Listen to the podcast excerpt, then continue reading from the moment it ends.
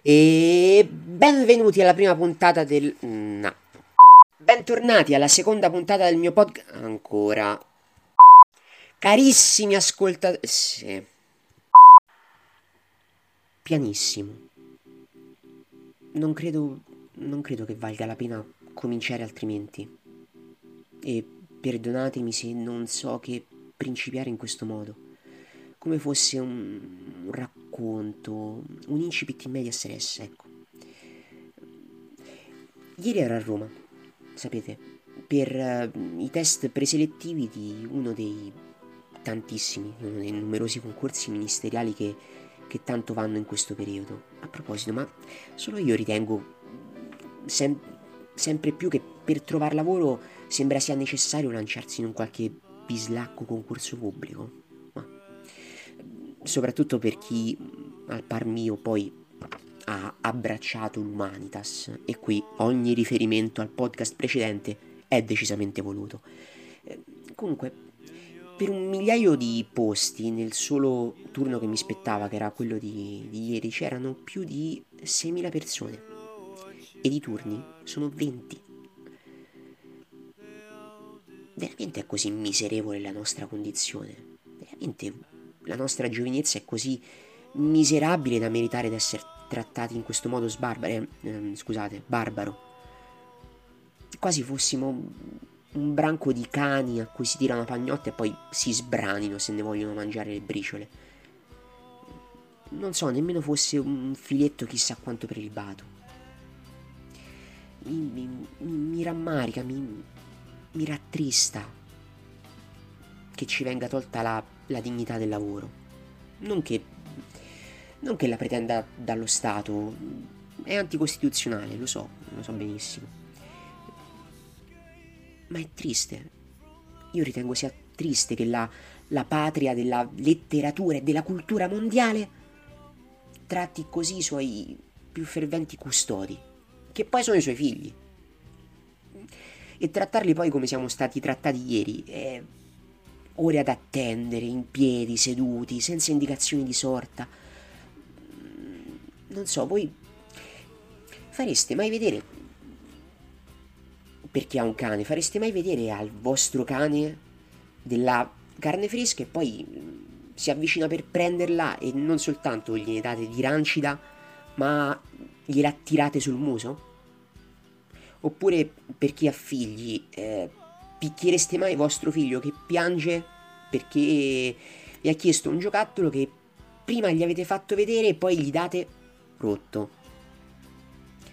Ecco perché questo vuol dire essere privati della dignità. Questo è accaduto ieri. E eh, non mi riferisco soltanto alla dignità del lavoro, ma di quella e sacrosanta che spetta ad ogni essere umano per il semplice fatto di esistere. E vedete, se fino a ieri avevo la presunzione di pensare che le, co- che le cose altrove in questo paese fossero diverse, cosa della quale sinceramente mi pento, pare davvero che non sia così, almeno per il mio settore. Eh, da nord a sud una sorta di fideismo positivistico, chiamiamolo così, annega la memoria del paese. Ho, per la cronaca, così si costruisce un popolo senza memoria, cioè un non popolo. Eh, vabbè, comunque, insomma, ho fatto una digressione enorme, perdonatemi. Vi dicevo che ieri ero a Roma per i sopra menzionati test e c'era la solita torma di persone, eravamo stipati quasi come delle sardine in una scatoletta di latta e nessuno poteva fare a meno di scrutare gli altri volti. E io mi sono chiesto che cosa stessero leggendo, che cosa leggessero sul mio. Oppure che cosa cercassero in quelli degli altri. Non so. Occhi in cui rivedersi. Uh, oppure come la, la torma, perché ho usato l'esempio della torma, studiavano veramente un nemico. Come dei soldati, perché quando ci sono queste guerre tra poveri, perché quella di ieri era una guerra tra poveri, accade questo, che l'altro diventi un nemico. un nemico da cui guardarsi, a cui non rivolgere la parola, al quale non accennare di qualche altro concorso scovato, sperando che lui o lei non se ne accorgano e che non si presentino. E... Sono arrivato ad un tal punto ieri da aver avuto la necessità fisica di allontanarmi un attimo per capire meglio quello che avevo intorno. La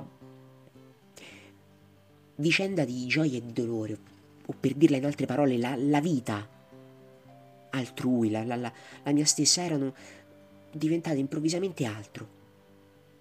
Non era un mare di gente, né una torma, né una scatola di sardine, né, né altro, era, era un deserto, un deserto pieno di persone sole che si rimiravano in altre persone altrettanto sole che guardavano a se stesse con una profondissima lucidità. Mi ha assalito una pena immensa e non so se si possa dire una immensa amorevolezza. Nello scorso podcast ho parlato di, di amore. Questa volta è di, è di speranza che credo di star parlando. Mi capite? No, probabilmente no, non sono stato chiarissimo.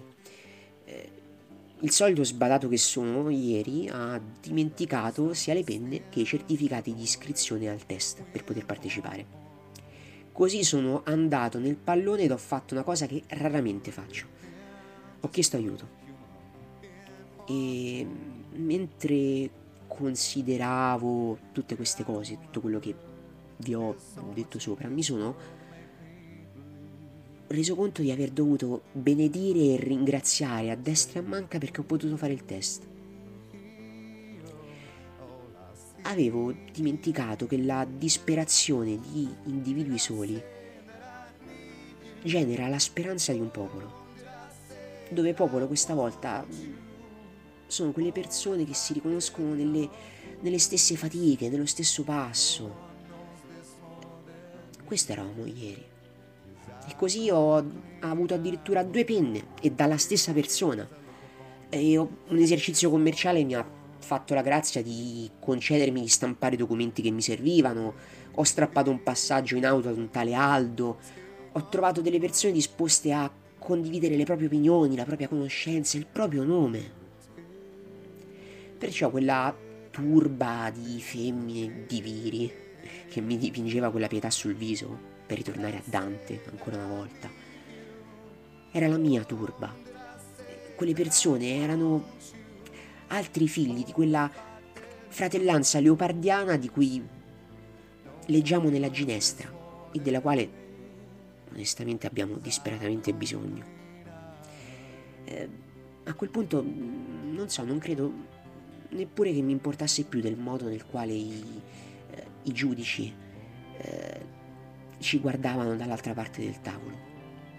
La loro severità eh, algida non, non, mi affliggeva più. Eh, il mio volto era tornato il mio volto, le mie mani le mie mani. E beh, l'occasione che si è presentata ieri è stato un buon modo per tirare finalmente fuori dal cassetto oggi i promemoria dei post-it. Altro che la vita in versi, la vita in concorsi,